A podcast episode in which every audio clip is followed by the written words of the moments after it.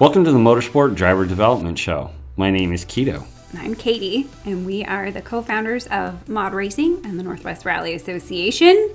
And this show is designed to bring you interesting people in the world of rally to hopefully help you learn, answer questions you might have, maybe inspire you a little bit.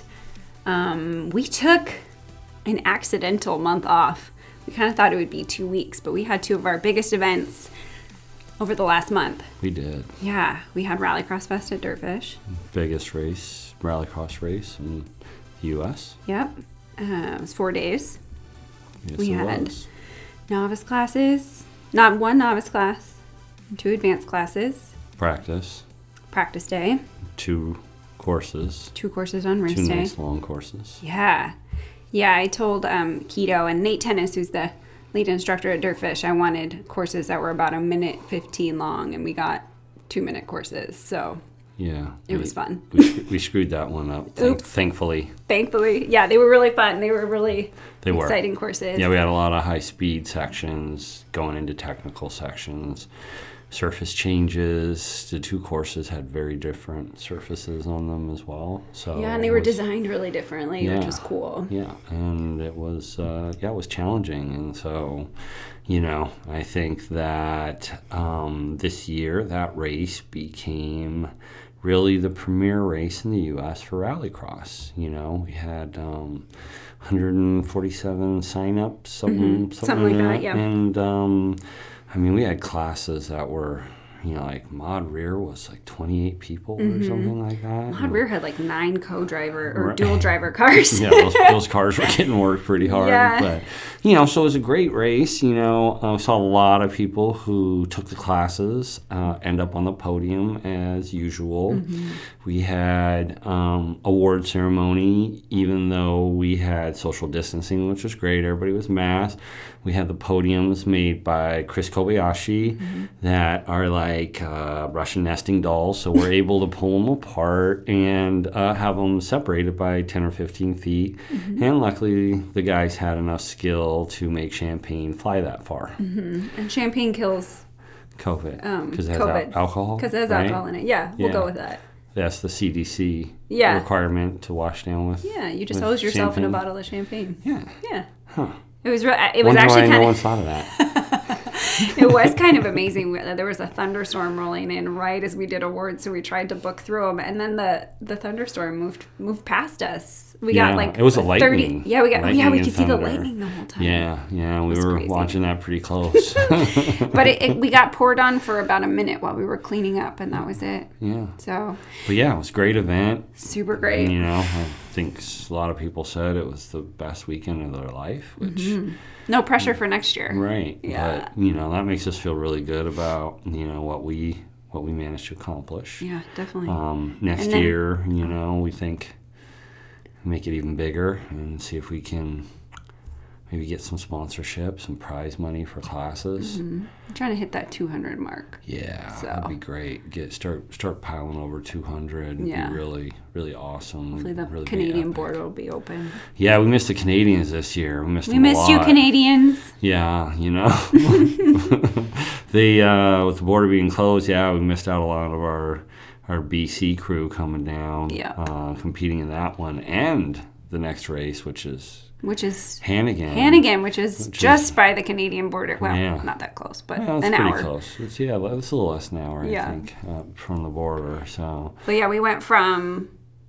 from Rallycross Fest, and then three weeks later we had Hannegan, yeah, which is a two day event at an old motocross course, yeah, with night racing. night racing. Yeah. It was really fun. So yeah, imagine if you've ever done night racing. Now add um, elevation change, Yeah. um, coming over crests, and you know, um, no way, no way to get light over that crest. So yeah, you just see it as it as it pops up, and Yeah. yeah, so that's that was really fun. I think I'm, I measured it with the GPS, and it was something like 231 feet of elevation change. Yeah. so somewhere somewhere in there Yeah. which was is pretty awesome. So That, coup- that couple weekend's- surfaces. Yeah, it has a couple surfaces, but that weekend's just really fun from like a um uh, like community aspect. Yeah. Like everyone camps. Well, almost right. everyone camps. It's a couple days you get to hang out and being outside. You can you can still be distant and barbecue with your friends and be able to safely hang out with them, which is Yep. just right now just feels like such a gift. So Yeah. Yeah. So that that one turned out really well too. You know, Yeah. sold out as well, Yeah. and um, you know had a lot of fun. Mm-hmm. Um, you know, ran a second course on Sunday. Mm-hmm. Um, which is also a lot of fun. Uh, threw a couple extra elements in it going the other way. yeah. Uh, so yeah, and then now we have another one coming up. We don't. Well, it's not really coming up. If registration opens tomorrow, this won't come out until after registration is probably opened and sold Yeah. out. But we have our first event um, out at the King County Fairgrounds, the Enumclaw Expo and Event Center in, in Enumclaw. Yeah, and that'll be one of the first times I think we're going to be running a traditional style rallycross where we're using a grass field. Yeah. Um, Yeah, so for those of you in the Pacific Northwest who've only rallycrossed with us, we sort of do outside of the norm. If you go to rallycross in other places across the country, you're generally in either a big open grass or kind of dirt field. yeah, And we use all different kinds of tracks and roads and through the woods and that sort of thing, which is not quote unquote normal. So this is your traditional grassroots rallycross out in a field of grass, which yeah.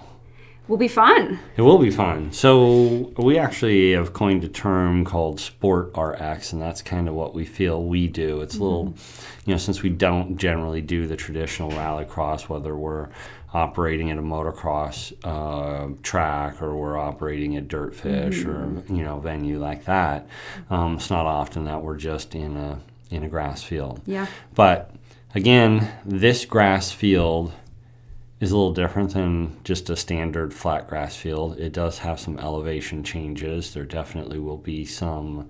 Um, there will be some gates that will be out of view until you get up on them, until you you know come over a crest and see them. Um, so it'll still be a lot of fun. And those who haven't done a lot of racing in grass fields, this is going to be quite different. Um, amount of traction, type of tires that you're going to want to use, it's going to be quite different. And it's in October, which around here could mean a great, cool, beautiful sunny day, or it could mean an awful, wet, sloppy day. So Yes, we'll find out. yes, we will. Um, so yeah, but back to present time for all of our Northwest friends right now, like dealing with smoke and fires. We hope you guys are all safe and Yeah, the latest 2020. yeah, yeah, the apocalypse. But you know, I know a lot of you have had to evacuate and are dealing with heavy smoke. So we hope you guys are all safe and sound. Um, and if you are hunkered down in your house, this is the perfect time to listen to today's episode, which we interviewed Dan Coverdale, That's right. the founder, the owner of Final Tenths, which I think in the episode we asked him to describe it and he didn't really nail it down. So I'll describe it for you. He has a really cool company where he sells kind of rally merchandise. He's just a longtime fan of the sport. He's out of the UK. He does these really great stickers and shirts. A lot of them are kind of limited edition. Um, and they just all really capture the spirit of rally. That's right. Yeah, yeah. And we've worked with him in the past a little bit. Um, he, um, we had a sticker package that was done by him, and then he also did the design for Rallycross Fest last, Last year, year. Yeah. as well. So it's the the black T-shirts with the yellow logo on them, and so yeah, we just are really interested in businesses that support rally as well. You And know, are just as hyped about it as we are. that's right. You know. Yeah, and he's great. I mean, when we you'll hear in the interview, he um he just started this business from his heart and he you can tell he has so much passion around it. And so hopefully there's some good good nuggets in there for any of you who sort of have a little passion inside of you to kick off a business whether it's for rally or something else, you know. He talks about really just getting in there and the things you learn and making it happen and you know, he has a family and a job and he does all this on the side and he does a really amazing job. So Yeah, he does. yeah, so that's that. So join us in welcoming Dan Coverdale to the Mod Show. And thank you as always for listening.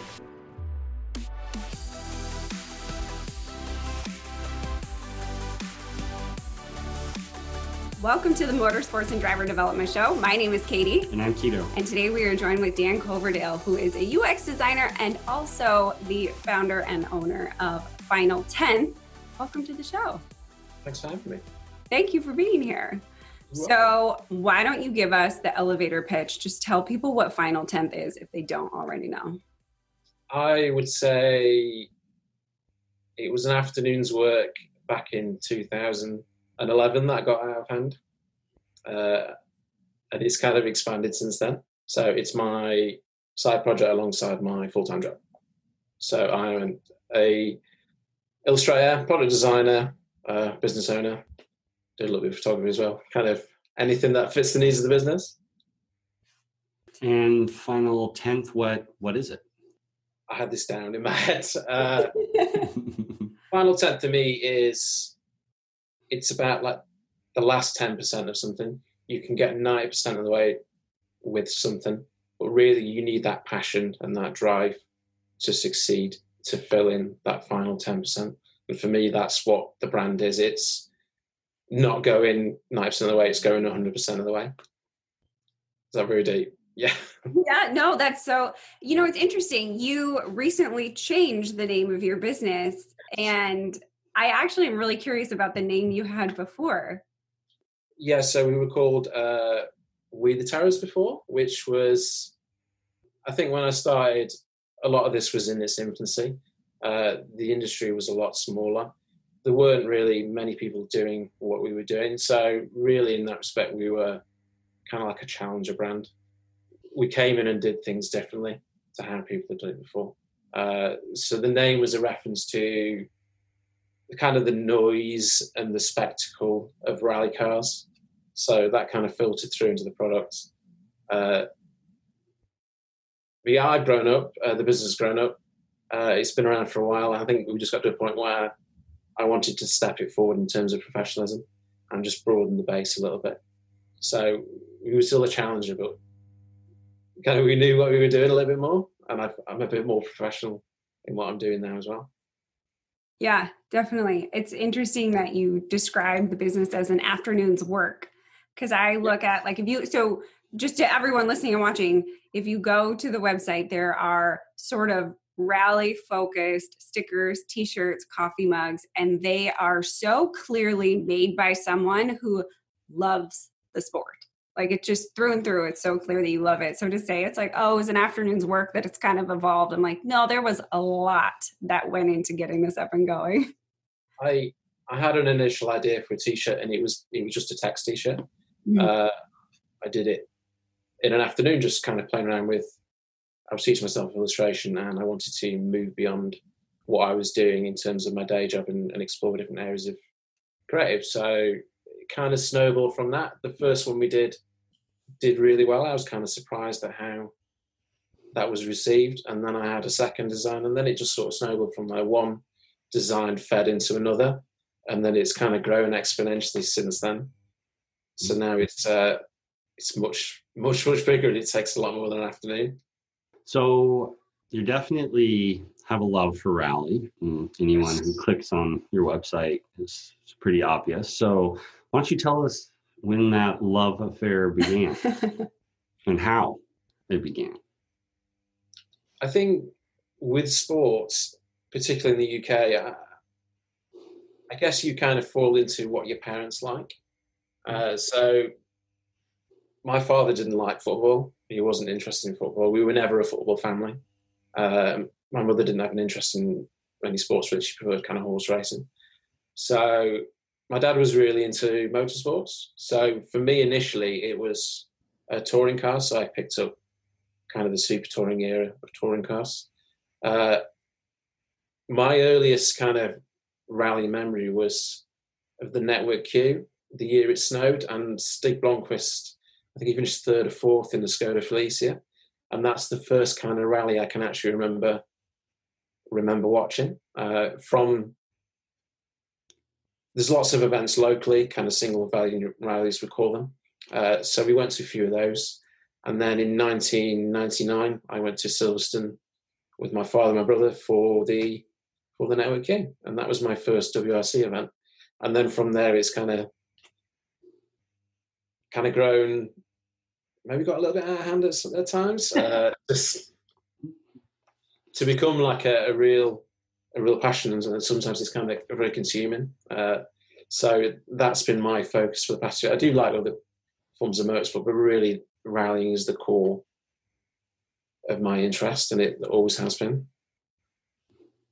So is that now? Um, is it a family affair now? Multi generational get together, get the cowbells, head out to uh, get out to uh, race and do your thing, or used to we used to drag my grandfather to a few events. Uh, I don't know if he was as keen uh, as we were. Uh, my father has been to several events with me. My brother's been to events with me. Uh, my wife Justine's been to a few with me. I think she's less interested than I am. Uh, and I have a three-year-old daughter now, and she's got a little bit of interest. I think she's more interested in kind of Peppa Pig and horses and that sort of thing, really, at the moment. So, so maybe that will come later. Uh, but yeah, it's a it's a real kind of family thing now.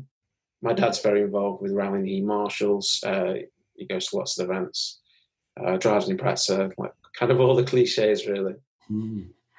That's so great. I love that you've even tried to take your daughter. I mean, she'll be she'll grow up and it'll be a um a thing that she's super knowledgeable about and really I bet she'll get excited about it. I mean, one thing I, I definitely noticed um, in my travels to the UK, you know, for rally stuff is that um, it's actually really acceptable over there for girls to be girls and still be rally drivers. I mean, I see pink cars with flowers and hearts on it, and the girls kick ass, and you're just like, okay, well, this is a little different, you know, but it's awesome. I think it's something we're getting better at. I don't personally feel we are at the level we should be at the moment. Uh, the drivers like Katie Munnings, who it's great to see how she's developed mm-hmm. through different series, and that I think maybe some of the support network for females in the sport isn't as big as it could be. I think that's something as a sport we need to address. I think we're slowly getting there, but yeah, unfortunately at the moment it is majority men. I think at clubman level it's much more diverse, but I think maybe that doesn't carry up to the the more senior series. Mm-hmm. Yeah. yeah we do a lot with our local series to have introductory classes and practice days and things like that because that seems to be a really great way for anyone who's new but specifically females to say okay if this is non-competition i'm more comfortable getting my feet wet and trying it and mm-hmm. so we do we do a lot of little things like that that seem to really help but i just think there's a culture that somehow has said without saying it like dudes only. Right. Yeah. Yeah. But yeah.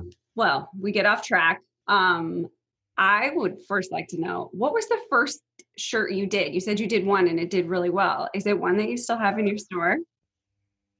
It was a driver's name T-shirt, and it was.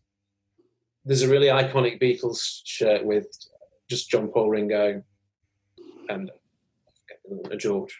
Uh, sorry. yeah, I'll get chastised for that later. Uh, and it was purely the names, and uh, it's funny. We had a lot of debate about who would be on there, what order they would be in. Uh, I remember having Ogier on there at the time, and I didn't think he'd amount to much, uh, which is one of those opinions from the past. I'm quite happy to be wrong on. Uh, obviously, ended up being multiple champion. So, yeah, people just really bought into that. I think because the style was very bold and it was very different to what was out there. Historically, in the UK, motorsport merchandise tends to be very, a little bit dull, not very exciting. Uh, I think they're all roughly the same sort of size. So I think what we did was just something so different because we didn't have the constraints of appealing to sponsors or corporate guidelines and those sort of things. Mm-hmm. Being more abstract gave me the freedom to to make something much different. Yeah. So how did uh, this first shirt? You had this idea in your mind. You got it down onto a shirt, um, which is about this much of you know the process. The process. Yeah. Right. So what? How did you go about selling it and you know marketing it out there and turning it into a hit? I think in terms of business line, then I didn't know anything. Uh, it was a very, very steep learning curve. The most difficult part initially was finding a supplier that would do a short run. Uh, I didn't want to do this direct to garment printing, which is kind of what most people do, and then the screen printing, which is a bit more durable. I wanted to go down the screen printing route from the start because the quality on stuff I'd had previously was very poor, and I really wanted to to be better at what I was doing. Uh, so finding that initial supplier was the trickiest part. I think in terms of marketing, initially it was on Instagram, so we got a little bit of attraction there. It was mainly through posting rally photographs. Uh, and the initial run was only about 10 shirts. So selling 10 was okay. Scaling it up to normally we do about 50 in a run now is was the tricky part. So it's been doing a little bit each time for several, several years. Mm. It's been a long overnight success, really. Hmm.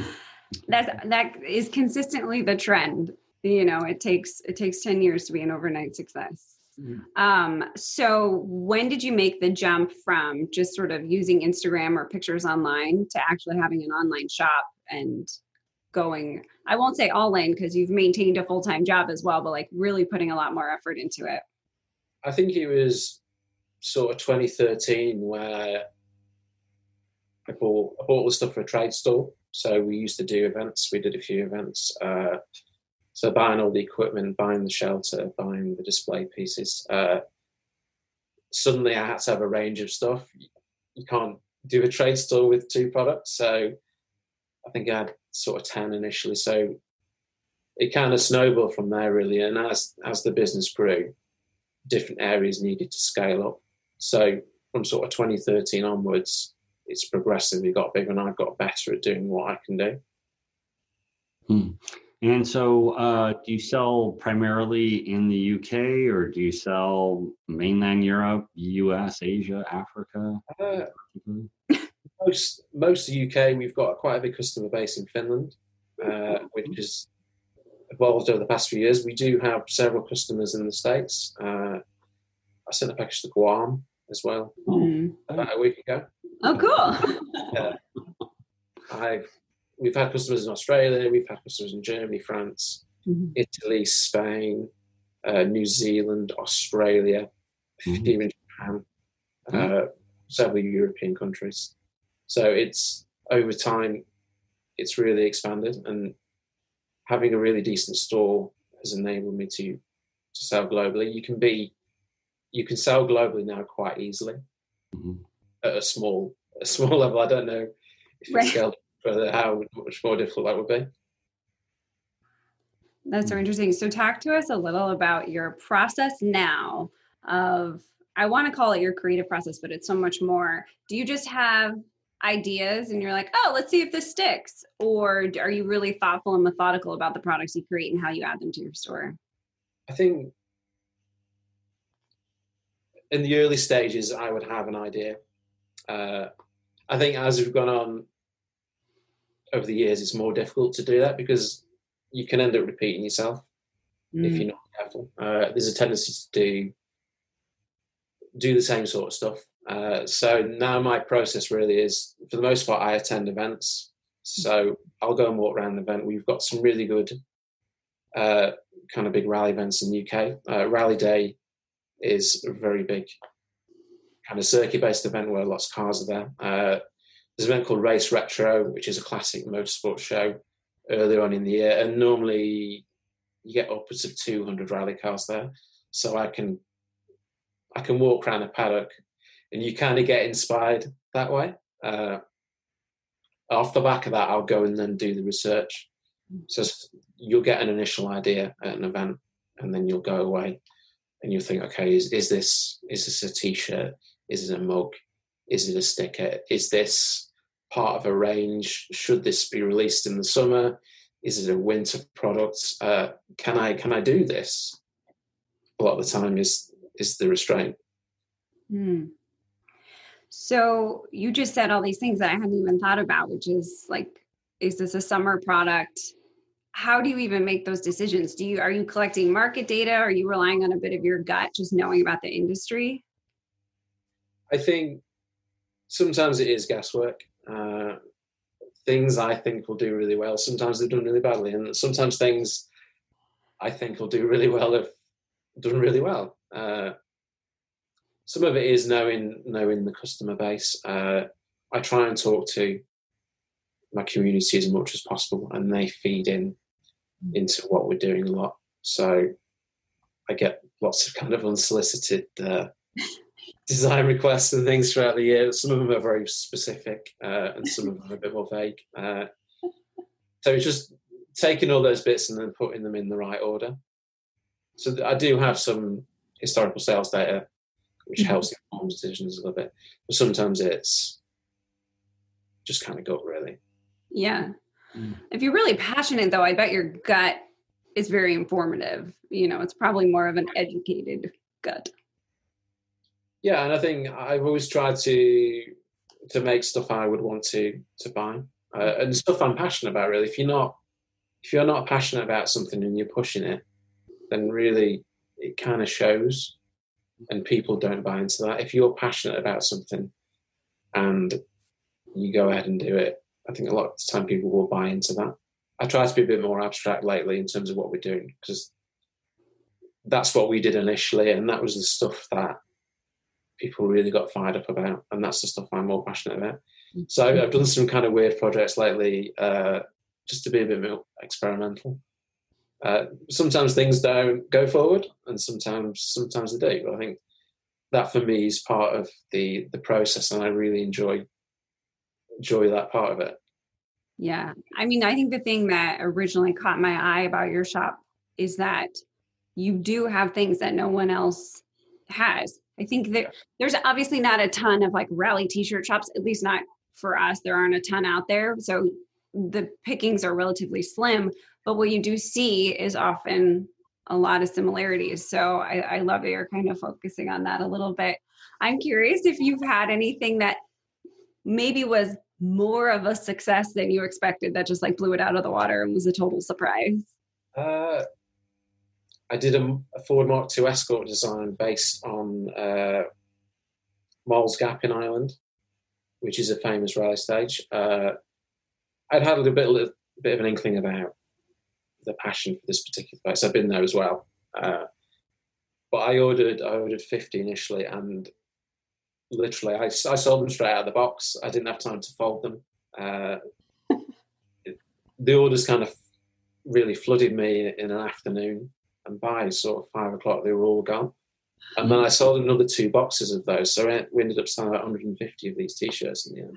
Mm. And I hadn't anticipated that level of passion, but I've, I've grown to know over several years that the Irish rally community in particular is very, very passionate about rallying because that to them is it's a really top tier sport and it's very kind of ingrained in their culture in a lot of respects. Mm-hmm. So whenever we've done anything kind of even vaguely Irish related, it's always done really well. Mm. So do you still sell that T-shirt? Uh, no, it was. Uh, I probably should actually, shouldn't I? we'll plug it here for you and then we'll do a big release and from what i'm hearing yeah yeah you probably should so I, I get better at making stuff uh, the stuff i did originally was very simplistic uh, as my skills progress stuff kind of gets benched and we sometimes we'll revisit it and sometimes we won't but i think i'm very critical about what i've done previously and i always want to kind of step forward with it. Yeah. So we so my background is actually in fashion design which i hated the industry because of sort of what you're talking about like you you work on something and then you have feelings about it. Guido does a lot of fabrication he builds a lot of things and there's there's a lot of emotion wrapped up in that process and i think a lot of people don't realize it. Do you go back and ever and i am asking this question from personal experience i'm not expecting a specific answer but do you ever go back and look at something you did and just be like oh my gosh why did i put that out there? Yeah all the time all the time. Uh, i did it this morning actually uh, on a design we did did a few years ago. Uh, the thing with t-shirts and products in particular is i always want stuff to be perfect but really if it was to be perfect you would just do it perpetually and then never release it. So one of the biggest things I've learned over my career is getting it to a point that you're really happy with it, and then going, okay, let's put that thing over here and release it. Because the best product is the product that released. If you don't finish it, then it just sits there, and then you, lose interest in it, and then it goes in an archive somewhere, and then you quite often don't revisit it. A hundred percent. I we all do it. We get a little frozen in perfectionism and you just you have to launch before you're ready. Yeah. There's uh different tiers for well what I call good enough. you know, so like if you build something for off-road that you know is going to get hammered by rocks, you know, you don't need to get every little detail out of it and make it a mirror finish, but you know, if it's going on an aircraft then it needs the mirror finish you know so there's these different levels of good enough that's that that definitely is in my world that way. So yeah. yeah. Huh, that's interesting. do you have favorites? In terms of your uh, designs? Like do you go do you have like a favorite shirt or sticker you've ever done? I did i did a Ford rs200 t-shirt and it was it had the beast of Boreham on it which was kind of a really abstract theme at the time. He was kind of playing on uh, Boreham isn't there anymore. Uh, the Ford base, before it moved over to Malcolm Wilson, they basically did away with most of the Ford manufacturing there. Uh, so he was kind of playing on kind of like a horror aspect and it being a ghost and kind of referencing Group B. It was a really kind of abstract concept, uh, but it did really well. And we, you get requested kind of five to six times a year that we reprint that. Mm. So hopefully I can revisit that in the future. Huh. It's always stuff that I'm a real big Ford RS200 fan. So if, if I've done something with uh, a car or a particular year that I'm really interested in, I think those end up being my favorite products. Do you ever make anything just for you? Like you just make one and you wear it around? I've got I've got an office full of. Uh, well, well, uh, I'm surrounded by these little Hinkelsteins at the moment. Wait, I don't know what yeah, those the, are. The the the Hinkelstein, yeah, oh, from Germany, oh. right? Yes. Yeah. Uh, yeah. This is Panzerplatte stage on Rally Germany is a tank range. So mm. Hinkelstein is a big concrete block which basically keeps tanks on the road. Yeah. When they're on maneuvers, uh, it's a very niche. It's a very niche thing.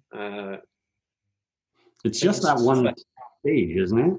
Yeah, it's just that one stage, and mm. I think in some respects as well, it's kind of infamous because people have damaged cars and then. Mm. Uh, so it was just I, I, like playing around with different things. Mm. Yeah, for those for those who don't know what what it basically is is it's a and correct me if I'm wrong, it's a three meter block with two meters buried, one meter above ground. And the idea was that during the tank training, if the tanks went off course, they would climb these blocks and it would sort of point them back onto the road. And now they use that as a stage, but like imagine like an interrupted concrete wall. Mm-hmm. And if you get off course, I, I, don't know, they're they're like maybe a couple meters off the road. If you get off course and you snatch one of those with the car, it's it's epic. Yeah.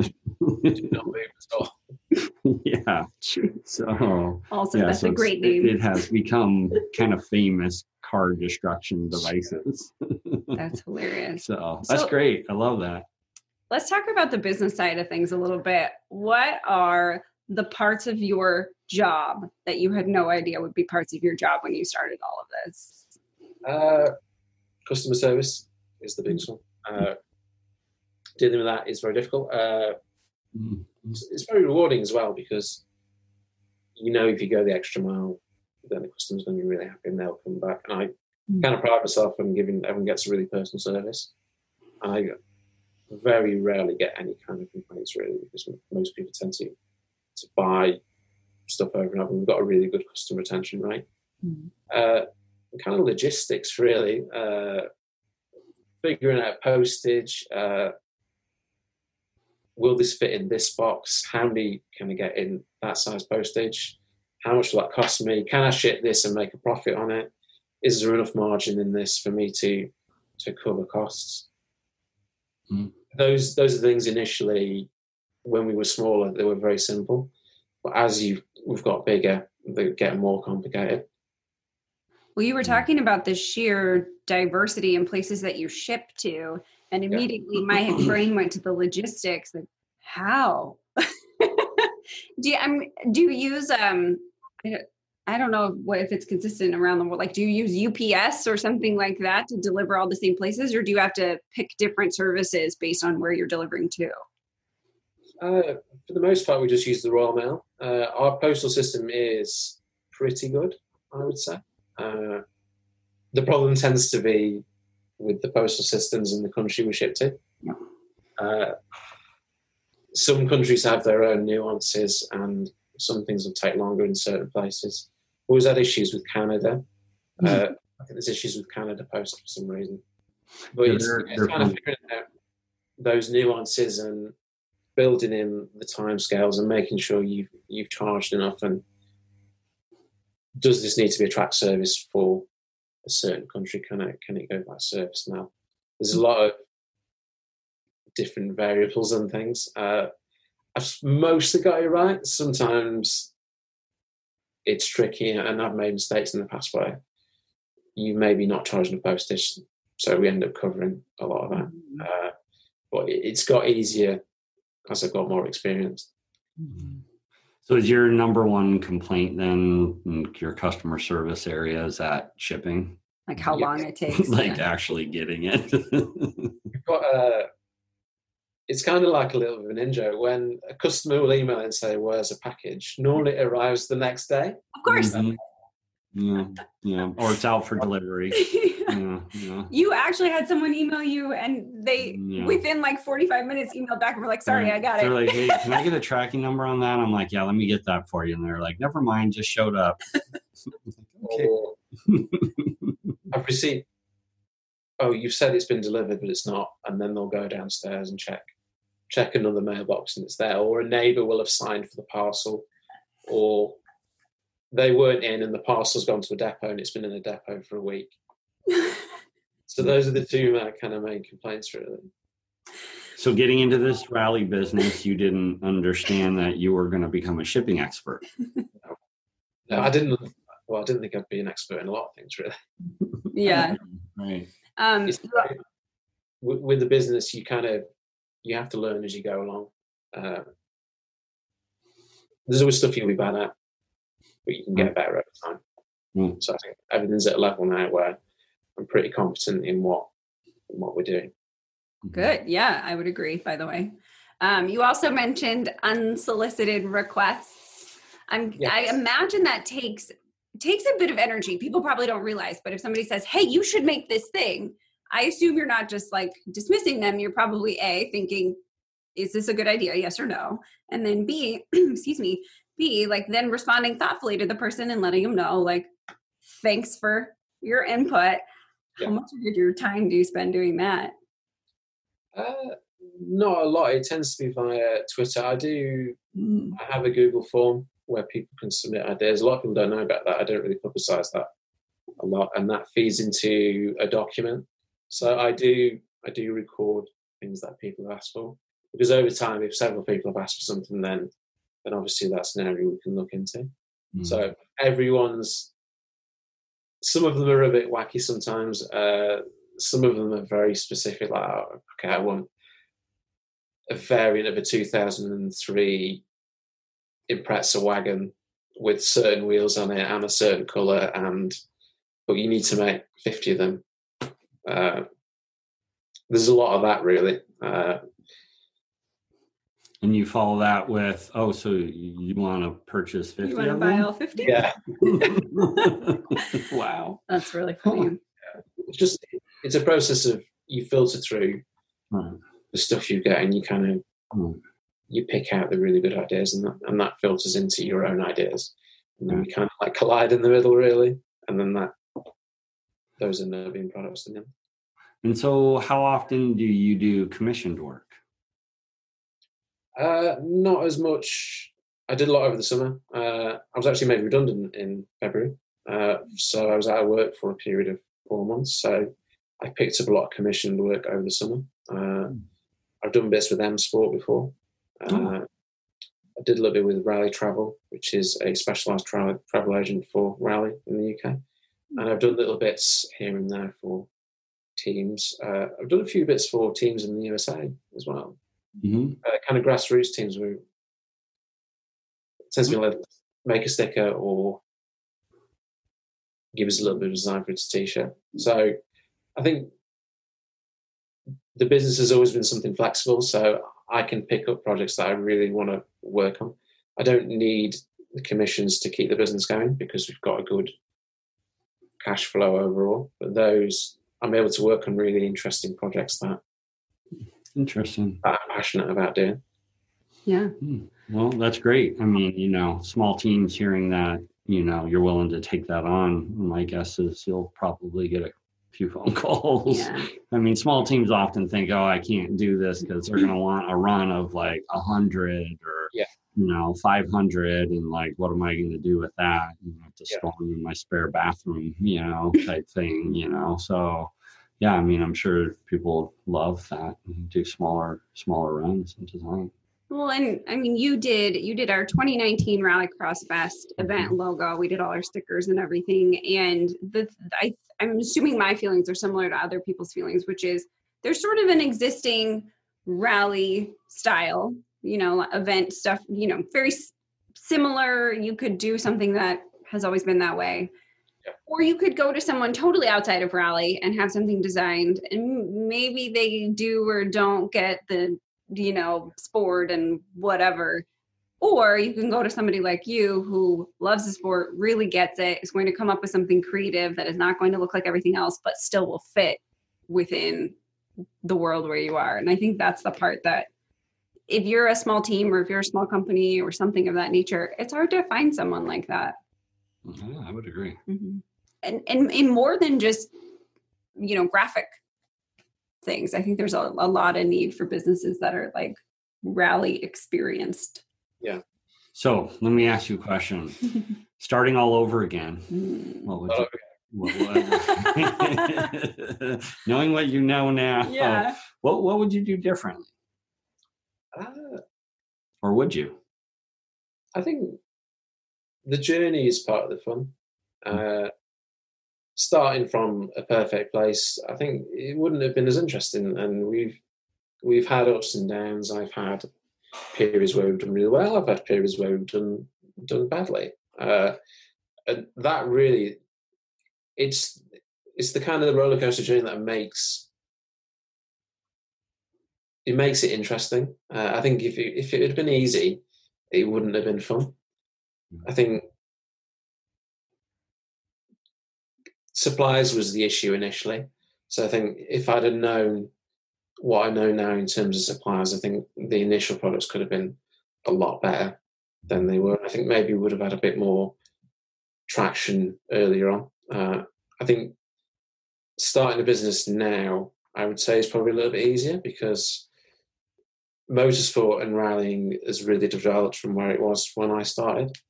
I think with social media and just the availability of decent tools to make content, I think you can really you can be much bigger than you are from the start.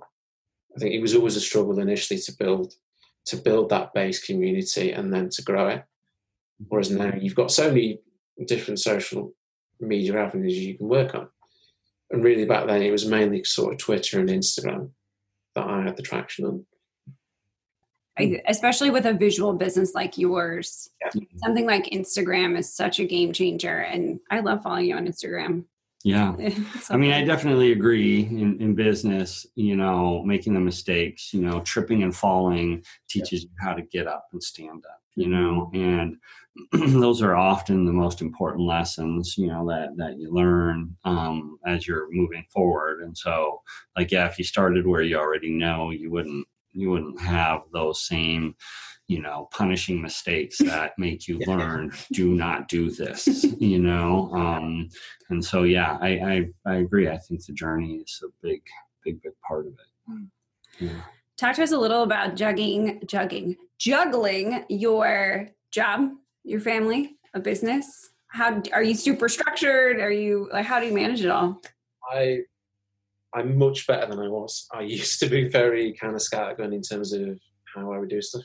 Now I have I have Trello boards, I have documents, I have spreadsheets, I track all my sales, I've got Google Analytics data, I've got do stuff in TweetDeck, I've got all these different tools that help me work with less time but more efficiently.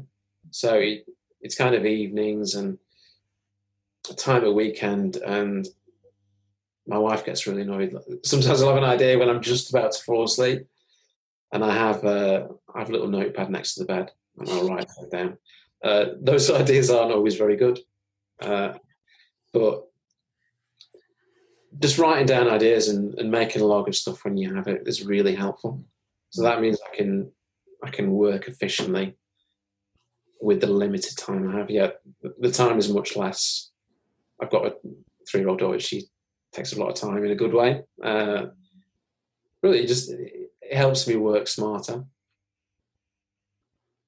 Yeah, definitely. I will say if there's any skills or support you feel like you need, she's three, you can groom her now and have your star employee in 13 years. So, you know, keep that in the back of your mind.